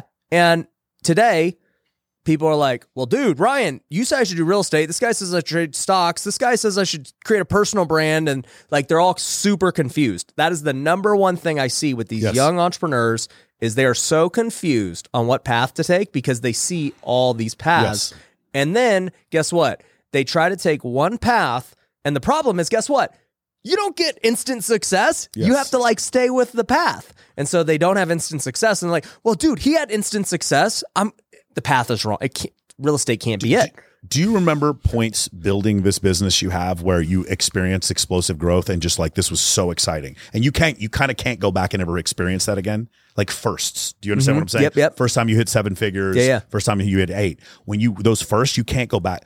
Isn't it like if you think of somebody who's going on that journey who's like 10 years behind you, like I'm actually jealous for those people. I'm like, man, I wish I could go back and do those things. It's like again. seeing a movie for the Yes, first time. bro. And I wish I could go back and like, un- I wish I could forget Moby Dick and uh, Catch Twenty Two and some of my favorite novels of all time. I wish I could unforget, uh, uh, unremember all of Game of Thrones so I could reread the whole thing for the first time. Right? The, but those guys get to th- go through that journey. So for you and me, looking at those guys, like, man. Sky's the limit. When God, people know what we know, but they're 21 years old. I'm so jealous of them, man. They have so much that they're going to do, so many mistakes they're not going to make that we made. And so when I look at that, I'm like, the journey, you should have gratitude for the journey. And these people don't. They're like, well, I tried this one thing and it didn't work. Like, wasn't that awesome? You got to fail faster. That's so great. Like for me, I look at this, the journey that I'm on, and I'm just so grateful for the journey that I get to go on on the way to success. When you look at it like that, you just realize that it, it's a function of perspective. There I was people- gonna I was gonna say that. yeah, it's a function. So the, if you ever met, so I grew up in Texas. Gratitude is all based on perspective. I grew up in Texas, and I would meet these families, and clearly they were illegal immigrants living in the in the country. Children were born in the U.S., so they were they like go to high school with me, and I meet their parents, and their parents were illegal, and they were so much happier than my rich friends. They were happier, mm-hmm. and it's just like if they can be happy, and you have all this, and you're unhappy, that makes people even more depressed when they think Yeah. about it, right? But I want you to consider like Anthony Bourdain. Anthony Bourdain got to travel the world and talk to incredible people and eat in unbelievable meals with just the most fascinating people in history. And he killed himself in a like $20,000 a night suite in Paris, France. He hung himself. When you consider like how incredibly awesome Anthony Bourdain's life was for him to take his own life, you understand that gratitude and happiness is simply a function of perspective. It's like, it's one of the main modules we teach in my course is, is this whole thing. And then from there, you can have gratitude and still be ambitious. Like when I see someone doing better than me, it's not an emotional reaction. It's like, okay, now I'm excited. You you watch basketball at all? Yep. You know Victor Wembanyama. Yep. Like he's he's a he's incredible. He's seven four. The kid's killing it. He's like he's doing really well, but he's not a first team All NBA yet. When somebody beats his ass when they look because the Spurs are losing like left and right, do you think he looks at these other guys and like, man, that sucks. Kevin Durant's so much better than me. Or do you think in his mind he's like, I can't wait to whip his ass. Yep. That's what he's He knows it's part of the process. He knows it's part of the process, and he knows he's going to beat their. and Some guys are like Luka, like come out of the box and they're already killing everyone. But some guys are like Victor Wembanyama, and they, like they already know, and everyone else in the league looks at him and they're like, "Dude, you're going to kill all of us. Yeah. We, you're going to dominate this entire league." And so that's the type of situation. Whenever I see someone doing better than me, like I learned so much from watching Wes Watson and you and Brad Lee and watching uh, Ryan Stewman and watching uh, uh, Dan Fleyshman and watching Bilzerian. Like I learned so much from watching you guys, and all of you are doing fantastic. And at no point do I think, man, My life like, sucks. Like like Wes Watson's on his like fourth Phantom now. Like like damn, bro. And he's got a house in San Diego and one in he's got another one in Miami. No, all I'm thinking of is, man, if Wes can do this, Yep. dude, Wes went to jail for 10 years for attempted murder. And if Wes can do this, bro, and I'm, I'm, I'm out there doing burpees every day, and I said I'll do burpees, I'll send it to Wes or whatever. And it's just like, and then I think about the gratitude. Like, I can just text Wes Watson. How awesome is that? Like I can just I can just text Tai Lopez whenever I want. That's mm-hmm. that's incredible. You text Alex Hormozi. Like that's incredible, man. I could just like if I have a question about some things, like I can just text Bilzerian. Like I could just like that's an incredible thing. I have so much gratitude for my situation. And compared to you guys, I'm like down here and I'm still incredibly grateful for it. Hmm. And so that's the thing. If you have that perspective, it's just so much easier. Your life, you're so much happier and the journey is fun. Yeah. And then the thing what you'll find is that like when you have the eight figure bank account, you're not that much happier. Yeah. You aren't. But that struggle on the way up was so much fun. Yeah. And so just just appreciate that on the way up. Yeah, and I would say too.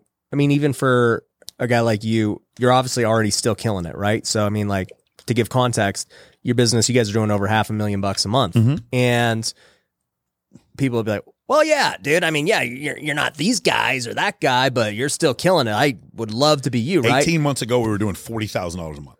Now we're But doing still, even we're then- 600 we're doing $600,000 a month. Yeah. But Now. even then, at forty thousand a month, people be like, "Bro, that's Yeah. insane, right?"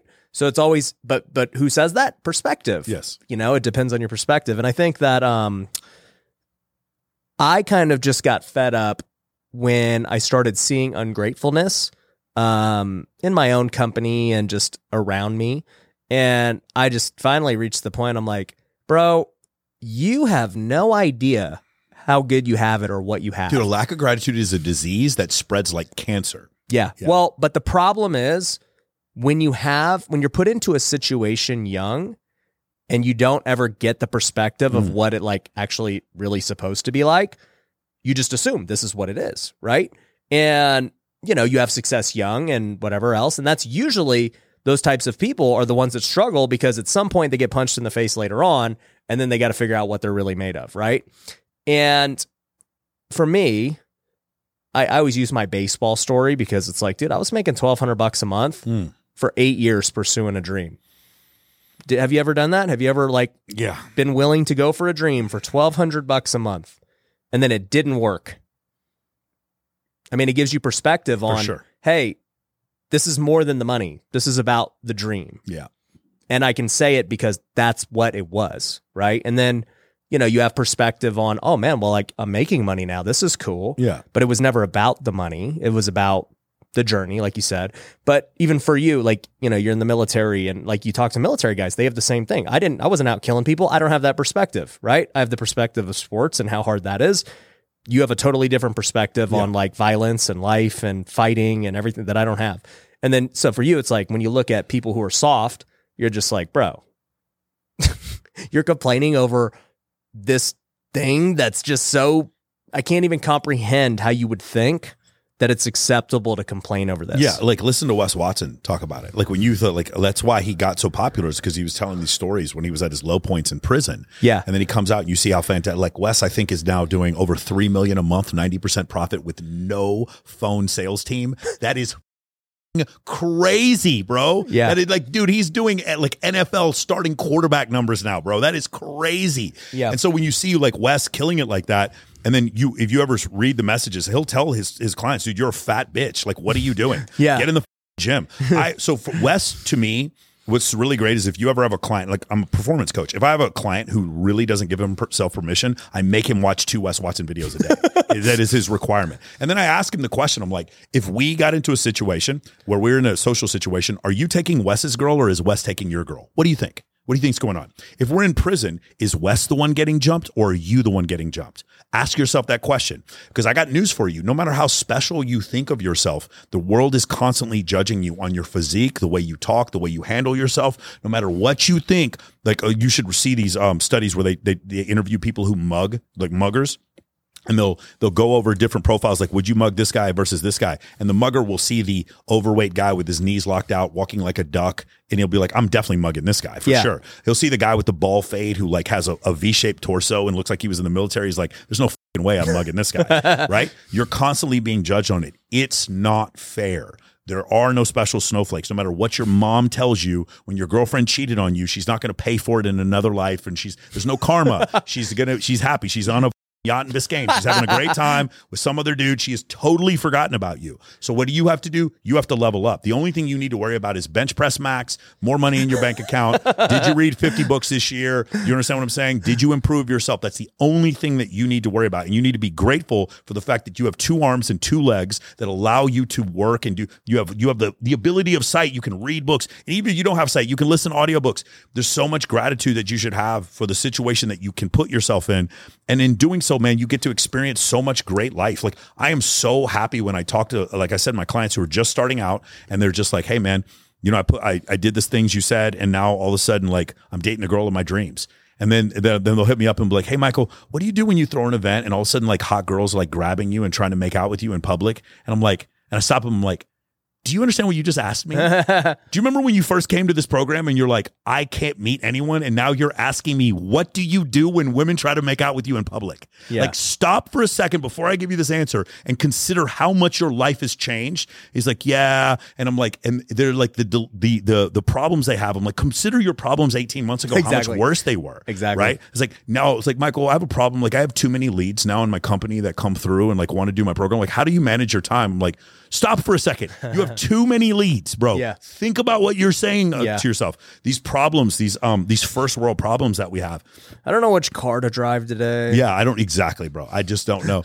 It's like I try to put this girl in the friend zone, but she still wants to sleep with me. What do I do? I'm like, what are you talking about, bro? It's crazy. Yeah. yeah. That's that's one of the issues. But gratitude, man, it's such a, a it's such a winner. And the other thing is, ingratitude does not allow you to learn from other people, right? So if you don't have gratitude, if you can't humble yourself, then when you go talk to somebody else, you're like, I'm, there's nothing I can learn from them. Like eh, I can learn from anybody. There's there's lessons to be learned from any. It doesn't mean you have to adopt everything that they do, but that you can definitely learn from people, and you won't be able to do that if you have no gratitude if you if you cannot humble yourself. Finding mentors was the single best piece of advice I ever learned from Tai Lopez. Finding mentors. And so that's what I do. And then becoming a mentor for someone else and teaching them the thing that you learned, then it codifies in your mind and then you can teach it forever. You've got that piece of information forever. And that's what my course is. My course is 25 years of lessons that I've learned from all these incredible people I've met, businesses that I've started, and successes and failures that I've had in all these different ventures, including dating, uh, where I've done pretty outrageously well. In those even in, in those different areas i take all these things and then i teach them to you so that you don't have to make the mistakes that i made. You should learn from mistakes but you don't have to learn from your own mistakes. You can learn from other people's mistakes. Mm-hmm. And so that's what i've tried to do. I this my program is the program i wish someone would have given me 20 years ago. That's mm. the best way to describe it. Like how do you perform better as a networker? How do you perform better as a leader as a communicator as a as an attractive person to the opposite sex? How are you able to do those things? And then we base everything we do in science we go look for literature that that that uh, we look for literature that supports our theories Mm. You know what's interesting? You got me just thinking about um just like uh I mean obviously you're you're talking about performance coaching and everything now. And back in the day, right? Like when I think about I don't know, I don't even know the best way to say it, but like this this mindset coaching and everything like wh- whether it was Tony Robbins or Zig Ziglar Yeah. or like kind of these guys of like man that used to be a thing that um it seemed like that was all there was, right? Yes. Like, you know, you'd have that seminar and this and that, and like people would go to yeah it. like zig ziglar was not teaching amazon fba you're right Yeah. like they weren't there weren't like actual tangible techniques it was just the way you thought about yourself exactly. It was all mindset based. And then um, you know, today, right? There's just this variety of mentors and coaches you Mhm. could choose from. Yeah. It's like, hey, you know, obviously Tony's still around, but like Tony's not on social media like doing he's so rich Yeah. he's so Yeah. you guys Yeah. don't understand he's so rich bro Yeah, he's like- so rich that he talks about you and now you're rich that's how rich he is Yep. he's so rich he lets you speak on his stage now you're rich that's that is a level of abundance we can, i don't care what you think about tony robbins i know several people that said that he's changed their life that dude is like you're like you're so famous that i talked to you and now you're famous that's how Yep. famous he is Yep. I yeah, I had um Nick Nick on who uh speaks on all of his stages. nick. Santonastasso? Yeah. yeah and he was just telling me about behind the scenes and everything and how great it is. But it's interesting, right? Because like that was the way to find a mentor and change your life. And now, once again, you know the the internet has made information free, and so you can now, you know, get all this great information. The problem is when everything's free, you don't know what to believe because now there's just yeah this guy tells me this. I, I don't know, man. So like, Testimonials. yeah, Testimonials. well, not even that. It's just still like assume everyone's legit. How do I pick? Hmm. Right. And so it goes back to what we said earlier of like, if there was only just Tony Robbins and Zig Ziglar, Yeah. it's easy. Oh, yeah, you just go to his thing. And then now with options, it causes confusion. The dilemma of choice. Yes. That's and what- it's like, it goes back to why do I love Chick fil A In-N-Out? I know exactly what I'm going to get. I Yeah. hate going to a restaurant a hundred page menu. I'm like, dude, Cheesecake Factory, I ain't going there. Right. But you tell me, like, hey, dude, just go there. They have like three special. Actually, you know what my favorite place is? When it's just like um an omakase or I forget what they call it, just like in the French places, but it's just like, no, it's it's the chef's, it's the 10 The course chef meal. tells you what's going to it's happen. 10 course Yeah. meal. You don't get a choice. I'm like, perfect. Yeah. That's what I want. Yeah, it's so great. The, the dilemma of choice is definitely an issue. That's one of the things that, if you guys remember, there were several different forms of iPods and iPhones when they first came out, and then Steve Jobs, when he took over the second time, uh, he took over Yeah. Apple. He got rid of it. Now there's like three iPhones you can buy. There used to be so many different types of MacBooks, and now there's like there's two. Remember, there used to be three uh, screen sizes for MacBooks. Now there's only two. It's like a 15 and a 17. Like that's it. So like they've changed that. They get rid of the dilemma of choice. Usually about three is about where you should stop. So if you look at my course, there's three different packages you can buy: the high, the medium, and Yeah. the low. And that's that's probably the best way to do it. And people can make decisions. Once you get to like 25 choices, now it's like, hey man, I'll come back later. I got to do some research. I don't really know Yeah, which one I exactly. I want to do, and that, and that makes it kind of difficult. So yeah, definitely the the dilemma of choice is, is definitely a big one. But yeah, man, um, yeah, I think a lot of this the, these distractions just take you away from your purpose and from gratitude, and like that that is probably, I mean, ah, man, I just I think about the fact that uh, like my father was killed by a drunk driver when I, when I was 29 years old, Wow. and and I just think about the fact, and this is such a crazy way to think of it, but it was like I got to forgive the woman who killed him, and I'm grateful for that, and I got my father till I was 29. Some people lose their dad when they're eight. Right. They Some never people know. lo- never get to meet. they their never even dad. had a dad. Yes. And so I've just nothing but gratitude for the things that he left me intellectually, a little lot that I take from my dad. And so that's a level of gratitude. And man, you think about that, man, how in the world can you be grateful in a situation like that? But it's so much better way of living life. You have an abundance mentality. You humble yourself so you can learn from other people. You have the ability to find mentors. Other people like to work with, with people who are grateful. And that's the thing that happens. I do this all the time. When we hit 100K a month, the first person I text was, um, Dan Fleyshman. Dan and I have no financial arrangement whatsoever. And I said, Dan, I want to let you know I made 100K uh, a month because you introduced me to all these people, including Brad, uh, that helped me. And I copied what they did and I got to 100K a month. So I just want to say I'm grateful for what you did. We have, I haven't taken his course. We have no financial affiliation whatsoever, but I absolutely credit Dan Fleyshman for like a, a ton of the stuff that I did. And Dan was really appreciative of it. Yeah. And that's the thing I do. I try to I, I try to do that as much as I can. Is to attribute this is something you learn in leadership studies. Is to attribute as much credit as you can to other people. I'm the CEO of my company. I don't need any more credit. I get paid well. I don't Yeah. need any more credit. Yeah. You guys pay me really well. I don't need you to. Yeah. You can keep the credit. I give as much credit as I can. We have this one guy. He's, he's probably watching right now. Joe in Mosul, Iraq. He's the one who uh, he he uh, does a bunch of my uh, uh, cover photos for my YouTube. Yep. Do you know how many people hire some dude from Nigeria or Namibia or whatever, and they just don't even know what the dude's name is? Yeah. No, bro, I'm so grateful. This guy. We have another guy in Nigeria who's kicking ass for us. I have another guy who we just started working for us from Mexico, and I'm like so impressed with these people. And I try to attribute as much success.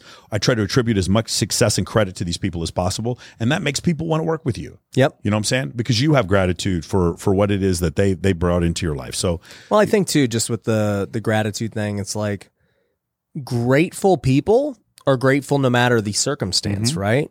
Whether they're going through a great time or a tough time. Like you, you, you I don't know any successful people that ever like looked at it and they're like, man, dude, poor me. Like I'm just doing this and like the world's coming after like the victim mentality.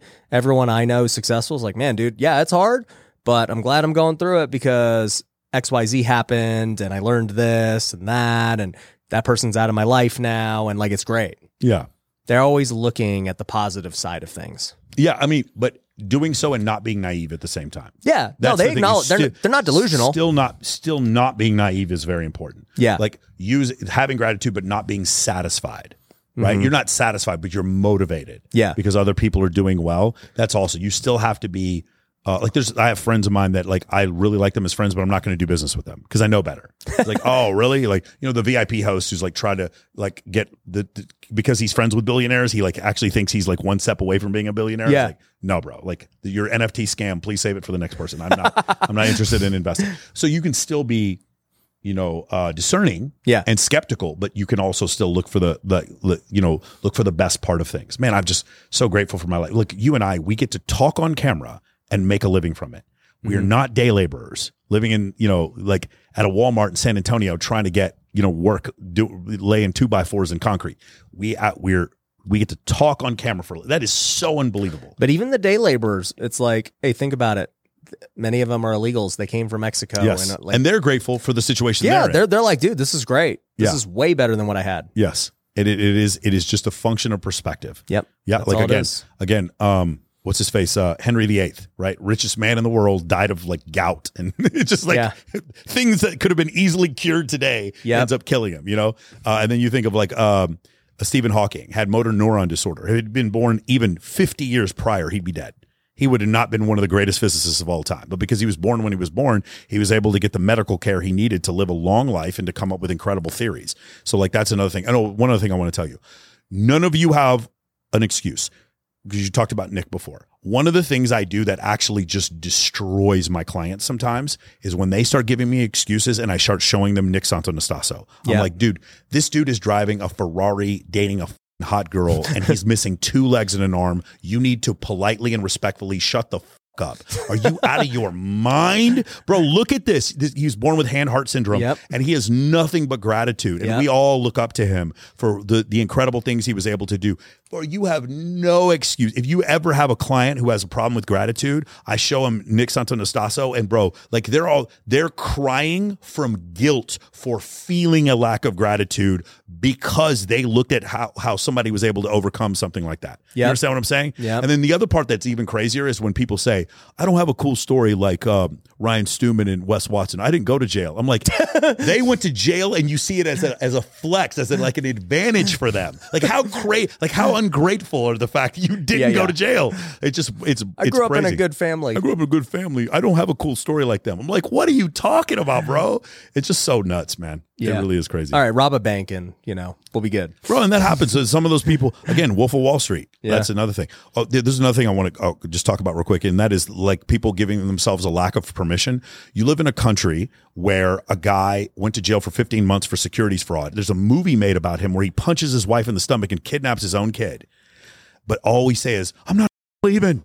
You know, we love the Wolf of Wall Street now. But when you think about it in a vacuum, his his life should be over. He should be humiliated. But we everyone's trying to get on his podcast. One of the biggest sales trainers in the world. We live in a country where a man a porn star while his wife was pregnant, and he got elected president of the United States. We live in a country where a man transitioned to become a woman, killed someone in a car accident while she was probably drunk, and afterwards ran over a second person. Was named Woman of the Year four months later. Look it up if you don't believe me. We live in a country. this, Caitlyn Jenner? Yes, Caitlyn Okay. Jenner did this. Don't we live, even know. We live. We live in a country. We live in a country where a dude allegedly stabbed his wife and another dude fifty six times. OJ Simpson, and now people are trying to do fantasy football uh, videos with him, and women are trying to make TikToks with him left and right. Like no one pays for anything anymore. There are no consequences. You saw that woman in the uh, was the 75th district. I forgot what it was. She almost won a political office uh, I forget I forget if she was a state representative and she her campaign money came from her having sex with her husband on OnlyFans. You see this? No. Yeah, a woman on OnlyFans like came very clear, like one percentage point away from getting elected to a, a, a political office. I'm not trying to say this because the world is good because that's not good. Oh, think of Cardi B. Cardi B got famous from telling stories about ro- being a prostitute robbing her clients. She did. Go read. Go listen to some of the stuff she was talking about. The reason why I bring that up is because now you have people who probably have spoken to you before when you're like, you need to build a brand. No, Ryan, I'm kind of afraid if I'm on social media too much that the people in my industry won't respect me anymore. you know what I'm saying? Yeah. And I'm like, did you just hear all the examples I gave of people who did horrible things or crazy things and no one is making them pay for anything? Do you understand? Like, no one is making them, there's no consequences for their action. So why can't you post this meme? yeah. Why can't you put like direct to camera video where you say to express your opinion on something? Yeah. If you support Ha- Hamas, you're supporting Hitler. Like again, you're not going to lose any business because of that. Well, you might. There's there's maybe a few people. Yeah. But you're probably not going to lose a lot of business because of that, and it's Yeah. going to go up and up and up. And then the extreme example is like Grant Cardone. I think Grant like was flooding the market with his content, with his advertisement, to the point where Bradley was like. Hey man, I see you every five seconds. You're kind of ruining the brand. I'm gonna have to unfollow you. And and uh, Grant Cardone's like, you don't even buy anyway, motherfucker," and then just hangs the phone up on him. Like, and then and then Grant Cardone's a billionaire. Yeah. He's a billionaire, dude. Like, say whatever you want. Oh, uh, Tai Lopez, I see his ads all the time. Here I am in my garage, and and there's a Lamborghini behind him. But like, he just he bought Pier One and Radio Shack. Did- Tai Lopez has so much money. Like, you have to ask yourself. The, the question is like, you don't want to give yourself permission because you think that if you say the wrong thing, you're going to pay for it. And my point is, no one makes you pay for anything. The the, the dude, um, what's his name? Mark Fuhrman. The you remember the officer in the O.J. Simpson trial? Uh, well, forget him. Oliver uh, North. He was a colonel in the uh, U.S. Army who was in charge of the Iran Contra affair. Basically, he was selling arms to the, uh, I believe, the Sandinistas in Nicaragua or whatever. It was a huge scandal, and then he became a contributor for Fox News afterwards. Like it doesn't matter what you do. cares. If you're famous, nobody cares. Like consider this: you uh, you probably know some venture capitalists, right? Mm-hmm. Who could get in front of big time venture capitalists faster? You, me, or Logan Paul? Logan Paul. But Logan Paul's not in venture capital. Why would Logan Paul be able to get in front of VC people faster than us? He has attention. Because he has attention. Because status is status is status. That's the actual answer. Yeah. It it was uh, it was actually um, I was with uh, Dan Fleyshman one time, and we were having a conversation, and I was concerned at the time because this huge controversy had come over Andrew Tate. Andrew had just been canceled on all these different platforms, and Andrew and I had planned to do an interview, and I still plan on interviewing him uh, at some point in the future. Andrew and I would text back and forth, and I was like, "Hey, man, I know that if I interview Andrew Tate, like my friends, like Emily Sears, maybe Abigail Ratchford, like Lindsey Pelas, they're going to be furious with me if I interview him." And and Dan was like, "No, you got to do it."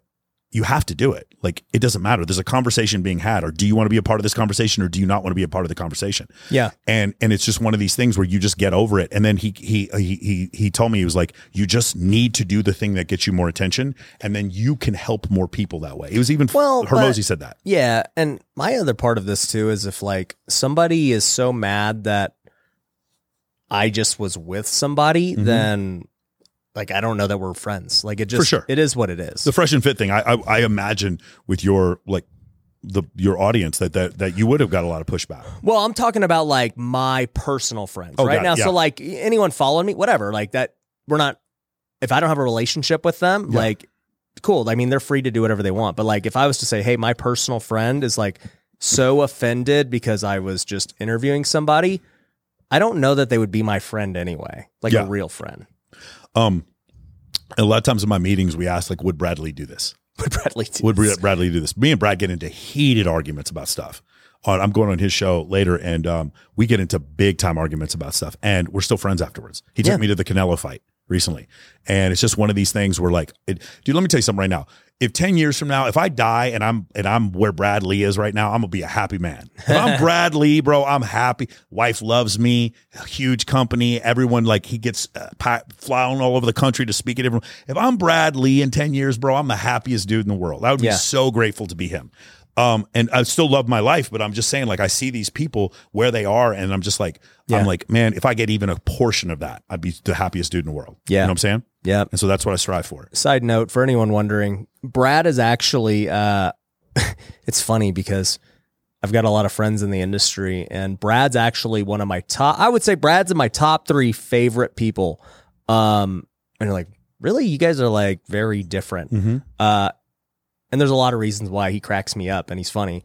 But we've done a lot of things behind the scenes, like play well, because he lives here too, so that helps. But like, you know, play golf. Like he I was on the golf course and he was like, Hey dude, you know, we're speaking at this event together in Dallas. Uh, you want to just get a private jet? He's like, I'm already like booking it and everything. Like, I might even let you sell a couple tickets on it. We'll like have a mastermind. I'm like, well, dude, I was gonna fly Spirit there, so yeah, I'll, I think I'll I'll go on the private jet too. And he's like, all right, sweet. And then boom, you know, we we do the private jet there and back, him and I, and we had a blast with a bunch of people and stuff. And anytime I call him up, I'm like, hey, I'm having an event, I want you to speak. It's done. Yeah. Like he's just always there for whatever. And also, too, the thing that I like about guys like him and you is there's no agenda or insecurity. No. Because I have a lot of people in the space who are very insecure, who are very egotistical, and they're still great guys, but it just it, it just is what it is, right? I'll talk so much crap to Brad or whoever. It doesn't matter. I'm like, bro, say whatever you want. I don't care because it just doesn't matter to me. And he's the same way. Yeah, it's great. Like an abundance mentality. That's Yeah. actually what he has. He has like he's not where we. You would think about it if you thought about this in a vacuum. Like you, me, Stewman, Fleyshman, Wes Watson, Brad Lee, even Justin Waller. Aren't we competing? We're not though. We're not. We're not competing. Like I think we'll like we're actually creating an eco structure full of like people who give guidance who are actually um who are giving worthwhile guidance. Yeah. You're getting your money's worth. And so we created this eco, structure to where if somebody wants to buy stuff on real estate, they want to buy instruction on real estate, they should go talk to Ryan Pineda. They should do this. Re- look at the testimonials. Look at how much he's been able to accomplish.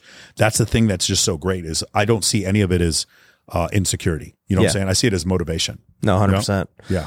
Well, bro, I appreciate you coming on the show, man. It's always good chatting it up. And uh, guys, I'll link to um, Michael's program down below. Also, link to the episode him and I did on his Yes. channel, and definitely check it out. And man, I'm just uh, I'm grateful to have a good conversation with you today before Thanksgiving, man. I believe it, man. I love it, man. I'm, I'm really happy to have become on the show, man. I, this is really, really great. I love this studio that you, the way you have everything set up.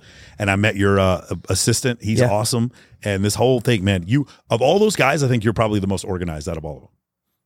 I don't think that's hard to do, knowing them. Yeah, you know what I'm saying. Like you actually have an office. I, I, I, I appreciate the compliment, Yeah. but I don't know that it's that like impressive compared to them. Most of them don't even go to an office. like, Yeah, yeah. I'm smoking cigars in my Lamborghini. Yeah, I, I appreciate the compliment Yeah, though. Uh, but anyways, guys, make sure you subscribe, and we'll catch you on the next one. Peace. A lot of people don't even really know what the War Room is. Not only is it the greatest network in the world, but it's also like a finishing school for a man to fully develop. You know, we talk about style, stocks, making money, your relationship with your girl. Most people believe